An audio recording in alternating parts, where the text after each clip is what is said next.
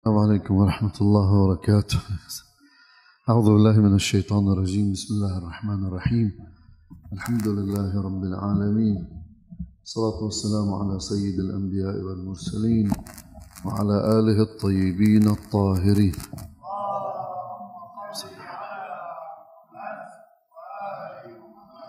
طبعا تحدثنا في الدروس الماضية حول زوجات النبي. والإشكالات التي يطرحها الناس على زواجه. وتقريبا تحدثنا بالشكل المستفيض الذي تحتاجه حديث عن زينب وزواجه منها والحديث عن يعني صفية والحديث عن طبعا جويرية التي يذكر بأنها سبيت وكذلك عن عمر عائشة. وعن زوجاته ورددنا الإشكالات بقدر المستطاع لنؤكد مرة أخرى أن المؤرخون مع الأسف الشديد يأخذون الروايات من وضاع الأحاديث الأقلام الأموية والمستشرقين واليهود الذين أساءوا إلى رسول الله في مسألة نسائه وفي غير ذلك طبعا. وهب بن منبه آه، كعب الأحبار عبد الله بن سلام تلامذة هؤلاء كثيرا من الروايات التي وضعوها لتشويه صورة رسول الله صلى الله عليه وآله وسلم.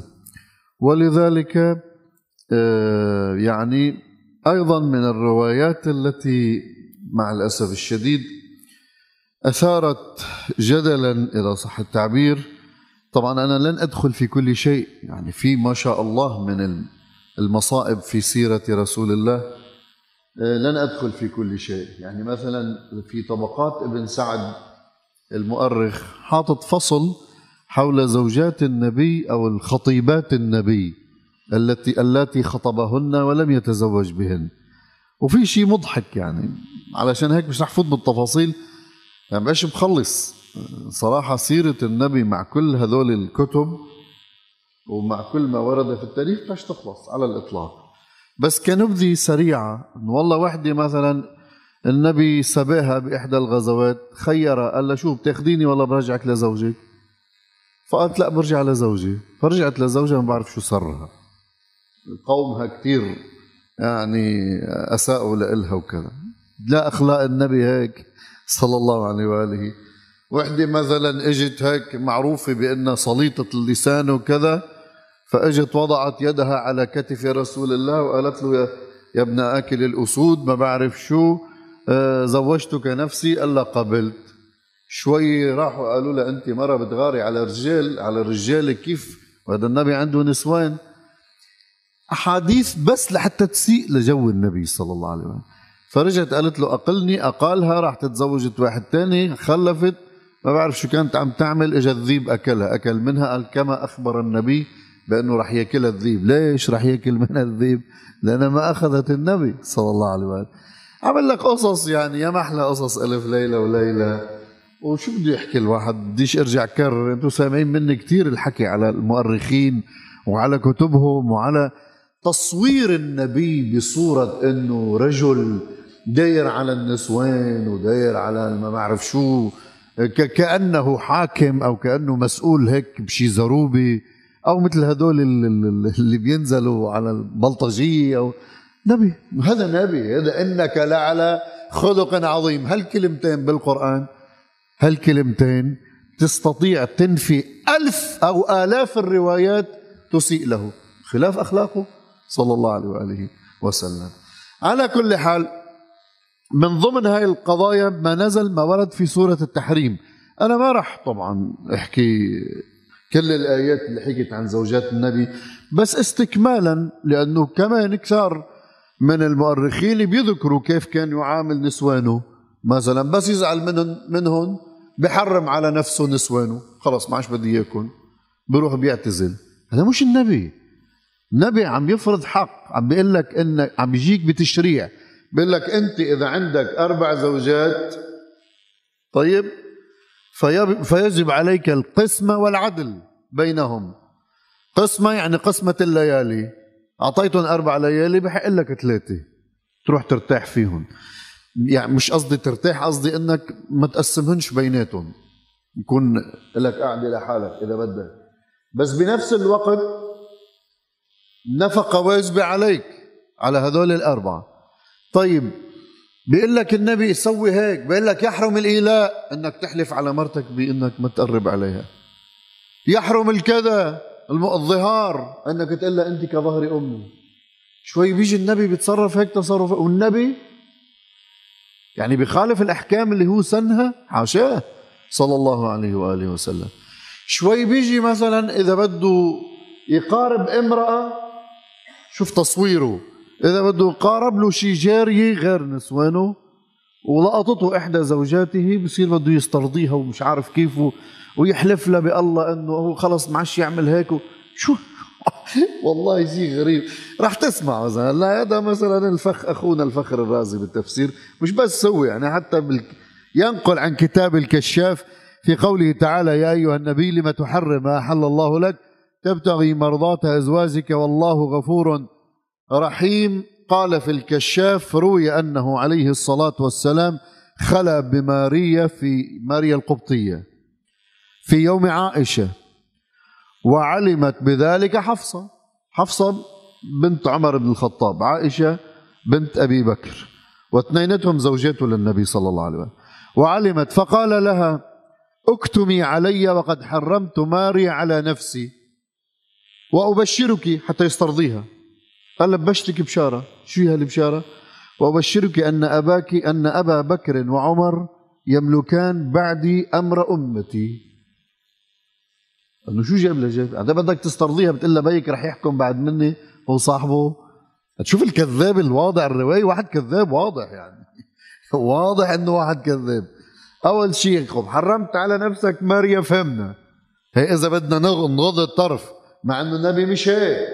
صلى الله عليه وسلم. بعدين بيجيبهم بالسرقة على بيت وحدة مش موجودة بالبيت اجى على بيت عائشة. طيب ولقطته بالجرم المشهود حفصة. فقام صار بده يسترضيها. هذا رسول الله؟ هي أخلاقه. بعد شوف تناقض الروايات. الرواية الثانية شو بتقول؟ آه بتقول فأخبرت به طبعا عائشة وكانتا متضايف متصادقتين صحبة مع بعضهم. وقيل خلا بماريا بها في يوم حفصة. بالعكس. فأرضاها بذلك واستكتمها. في رواية ثالثة بتقول أنه النبي قال له روحي زوري بيك. زعبها يعني. لحتى يخلاله الجو شو بدي أحكي يعني؟ مش عارف كيف بدي أظبط لكم الحكاية. فراحت قام جاب ماريا وخلى بها. فإجت هي على حين غرة مثل ما بيقولوا. شيء لقطته. فصار بده يسترضيها. شوف يعني كأنك عم تحضر لك شي فيلم شي فيلم آه، شو بعرف شو بدي أقول لك يعني؟ فيلم آه، تركي والله مكسيكي والله ما بعرف شو دينه. من هذه الأفلام اللي هلأ منه خيانة زوجية وكذا عرفت كيف؟ طيب. وأبشرك أن أبا بكر فأرضاها بذلك وأسكتها. يعني قال لها إنه خلص بيك رح يحكم بعد مني وأنا ما رح بعد مني شو اسمه. فلم بل فلم تكتم. ما سكتت. حفصة ما سكتت. كيف بتعمل هالعملة؟ بيتي وكذا. يا أخي إذا واحد متجوز ست سبع نسوان هول اللي اجتمعوا طبعا ما اجتمعوش كلهم مع بعضهم تسعة في منهم في وحدة مثلا ماتت بالسنة الثانية للهجرة في وحدة ماتت بالسنة الثالثة للهجرة في تنتين ماتوا بالسنة الخامسة أو السادسة للهجرة السادسة للهجرة. يعني مش كلهم انجمعوا بفرد وقت. في أم المؤمنين خديجة سلام الله عليها ماتت بالسنة العاشرة بعد البعثة. ما جمعهم تسعة بس واحد عنده هال هالنساء بيجي كمان بده من خارج آه، آه، نسوانه وما عنده مطرحة بصير يبعث وحدة ويجيب وحدة. فأرضاه فلم ما سكتت. شو عمل النبي صلى الله عليه وآله؟ بهيك بهذه بموضوع. بل فأرضاها بذلك فلم تكتم فطلقها واعتزل نساءه. طلقها؟ واعتزل النساء. النبي ما اعتزل النساء هذا كذب. وما طلق نساءه هددهم بالطلاق. رح تيجي الآية بس ما ما, ما اعتزل نساءه ولا طلق نساءهم طيب. ومكث تسعا وعشرين ليلة في بيت مريم تسعة وعشرين ليلة في بيت مريم أول شيء بجوز له رسول الله. استغفر الله العظيم. بجوز له اللي عم بيوصي الرجال إنه يقسموا بين النساء. يروح يعتزل. إذا أنت زعلان من حفصة بدنا نفرض. مش هيك؟ اطرحش لعند حفصة. طلقت حفصة. بس نسوانك التانيين لهم حق. بقسمة الليالي. تعتزلهم كلهم. بأي دين؟ هذا ما بيجوز تعتزلهم كلهم. لأنه هذا خلاف شرع الله الذي أنت أتيت به. وحاشا لرسول الله. شوف الكذب. يعني أول شيء ببيت عائشة هلا صار ببيت حفصة. هلا بعدين بصير ببيت وحدة ثالثة. دليل تضارب الروايات. دليل على كذبها. طيب. و29 ليلة في بيت مريم وروي أن عمر قال لها لحفصة لو كان في آل الخطاب خير لما طلقك. شو خصها هاي؟ افرض مثلا حفصة مش منيحة وطلقها النبي شو خص آل الخطاب كلهم؟ بركي فيهم شي واحد آدمي. يعني ما بين تركيب ما ظابط. إنه النبي وقت اللي تزوج وحدة وحدة من بيت الخطاب. يعني متزوج كل آل الخطاب أو لأنه آل الخطاب كلهم أوادم؟ شو إلى دخل هاي؟ ما إلى دخل يعني. واحد ما بيتزوج من عشيرة إلا لتكون تمام العشيرة كلها سوا؟ طيب. فلم بلي فنزل جبريل عليه السلام وقال لرسول الله راجعها فإنها صوامة قوامة وإنها من نسائك في الجنة. قال له طبعا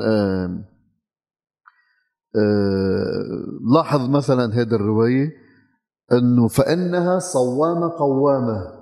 يعني الأصل في المرأة أن تكون صوامة قوامة. مش الأصل أنها تحفظ بيتها وزوجها وتتقي الله وتحفظ لسانها وإلى آخره. الصلاة والصوم مش هن هن الأساس لحتى يحسنوا كل أفعالك وأعمالك التي تقوم بها. وإلا إذا أفعالي وأعمالي سيئة فلا قيمة لصلاتي ولا لصومي. الآن الذين ينشرون الفتن بين الناس لعنهم الله ولعن صلاتهم وصومهم. شو هالقصة يعني؟ العبرة مش إنه فقط لأنها صوامة ومصلية ومن نساء أهل الجنة لازم تراجعها؟ طيب هذه أول شيء لكتمت الحديث. لا كتمت سر النبي صلى الله عليه وآله وراح تفضحته بعدين راح يجي الكلام بالسورة طيب راجع فإن صوامك فإذا مش الأصل مش الأساس الصلاة والصوم. أساس الصلاة والصوم باعتبار أنهما يأمران بالمعروف وينهان عن المنكر. أما من لم تنهه صلاته وصومه عن المعروف وعن الأمر بالمعروف وعن ولم تنهاه عن المنكر فتلف كلف الخلاق وترمى بوجهه. تلف كلف الثوب البالي لا قيمة لها. وكان بالي فرجعها وروي أنه ما طلقها وإنما نوه بطلاقها. نعم. رواية أخرى متضاربة. وروي أنه عليه الصلاة والسلام شرب عسلا. هو هذا الأصح شرب عسلا في بيت زينب بن جحش. فتواطأت عائشة وحفصة فقالتا له إنا نشم منك ريح المغافير. نبتة بالصحراء بيأكل منها النحل بيصير بتعمل عسل هذا العسل له ريحة مثل ريحة نفس هاي النبتة وهي النبتة رائحتها كريهة. معروف المغافير بصحراء الجزيرة العربية. زين. فالنبي عملوا عليه مكيدة. إنه بس يجي النبي ضل رايح لعند زينب بس يجي النبي كلنا خلينا نحط إيدنا على منخارنا ونقول له ما هذه الرائحة البشعة يا رسول الله؟ زين؟ طيب في رواية انه لا مش عند زينب عند ماريا القبطية روايات فايت ببعضها الله وكيلها كل واحد بيروي شكل. يعني بعبارة أخرى ما في شيء صحيح ما فيك تعتمد على شيء. بس إنه في حديث عن عمر بيروي ابن ابن سعد في طبقاته إنه آه، هو بيذكر إنه ابنته حفصة وصاحبتها عائشة هما الاثنتين اتفقتا على أن تقولا لرسول الله. عم يذكر إنه كيف العرب نسوان مطيعات وما بعرف شو حتى صار عندنا نساء رسول الله صاروا يمنعوه عن أنفسهن نهار كامل ويزعلوا منه وكذا والنبي لأخلاقه ما كان يطالبهم مثل رجال العرب اللي أشداء اللي يجوا يضربوا. يضربوا المرأة يكسروها كذا ما كان يعمل هيك النبي صلى الله عليه وآله. فكان يستغرب الأمر عمر ويقول بنتي سوت هالشكل هي وحفصة هذا مروي في طبقات ابن سعد بس ما جبتش الكتاب اختصارا للوقت. على كل حال اللي بدنا نقوله إنه كلها هي حكاية ما إلها يعني ما إلها ليس في يمكن أن يعتمد عليها ابدا. وروي أنه بلي آه، أنه عليه الصلاة والسلام شرب عسلا في بيت زينب بن جحش فتواطأت عائشة وحفصة فقالتا له أنا نشم منك ريحا وكان رسول الله يكره التفل فحرم العسل. فنزلت لي بكل الحالات. الله عم يبين هون أخلاق رسول الله صلى الله عليه وآله أنه النبي قال لهم خلص أنا أحرم على نفسي هذا الطعام بعد اليوم ارضاء لزوجاته. يا أيها النبي لم تحرم ما أحل الله لك؟ تبتغي مرضات أزواجك؟ والله غفور رحيم. شو هاي أنت بدك تمنح حالك من اكله طيبة بتحبها والله أباحها فقط لأنه نسوانك مش عاجبهم هذا الشيء؟ هذا ما مش مش ضابط هذا طبعا هو حرم على نفسه. فقد فرض الله لكم تحلة أيمانكم والله مولاكم وهو العليم الحكيم. الله أعطاكم حل تحلة اليمين. حكيناه سابقا بدروس التفسير. وإذا سر النبي إلى بعض أزواجه حديثا فلما نبأت به وأظهره الله عليه عرف بعضه وأعرض عن بعض فلما نبأها به قالت من أنبأك هذا؟ قال نبأني العليم الخبير. هاي الخبرية اللي إنه أكثر المفسرين بيقولوا إنه وقت اللي خلى بماريا وشافته حفصة وقام قال لها هذا الحديث وقال لها ما ما تقولي لحدا؟ لكن هي راحت قالت فرب العالمين نزل وقال له إنه آه، هاي يعني اذاعت السر. إن تتوبا إلى الله فقد صغت قلوبكما وإن تظاهرا عليه فإن الله هو مولاه وجبريل وصالح المؤمنين والملائكة بعد ذلك ظهيرا. عسى ربه إن طلقكن أن يبدله أزواجا خيرا منكن مسلمات مؤمنات قانتات تائبات عابدات سائحات ثيبات وأبكارا. هذا مجمل القصة اللي ما يمكن الاعتماد ولا على رواية حدث شيء النبي لشدة أخلاقه لأنه كان يقول صلى الله عليه وآله خيركم خيركم لأهله وأنا خيركم لأهلي ولأنه كان يتعاطى مع أزواجه بالرحمة والعشرة والمودة الطيبة ولأنه صلى الله عليه وآله كان يعني يأمر الناس بالأخلاق مع, مع, مع تعاطيهم مع نسائهم. هو اللي قال صلى الله عليه وآله فيما ورد عنه عن الإمام جعفر الصادق من لم تكن فيه في منزله وعياله خلال ثلاث فليتكلفها وإن لم تكن من طبعه. حتى لو هو مش معود طبعه مش هيك لازم يتكلف هو الخصال الثلاث في بيته. شو هن الخصال الثلاث؟ معاشرة جميلة. عشر مرته بالمعروف. مثل ما قال الإمام زين العابدين عليه السلام المؤمن إذا أحب أكرم وإذا أبغض لم يظلم. اليوم كثير من النساء معنفات في بيوتهن. وكلهم ما شاء الله رجال مؤمنين وبيصلوا وبيصوموا وبس ما ما بدك مرتك طلقها. بدك إياها عملها بمعروف. مش عاجبك حركاتها كلماتها عاداتها حاول تغير فيها. ادرس الموضوع تناقش انت وياها. هاي المعاشرة بالمعاشرة الجميلة. أما إنه واحد كل شوي والتاني يفلي عبت أهلك وأنا بدي طلقك وحلي عني وانت وحدة مقرفه وانت ما بتنطقي وانت أمك ما بعرف شو بتعمل وكل شوي والتاني بتتناقر انت وياها وبتسبها. وهذا ما بيجوز هذا حرام. هذا الله ما بيريده على الإطلاق. بدك إياها خليها بدك إياها الله معها. بدك إياها طلقها. رب العالمين جعل طلاق بيدك. فالمعاشرة الجميلة الله سبحانه وتعالى فرض. على الناس أن يعاشروا زوجاتهم بالمعروف.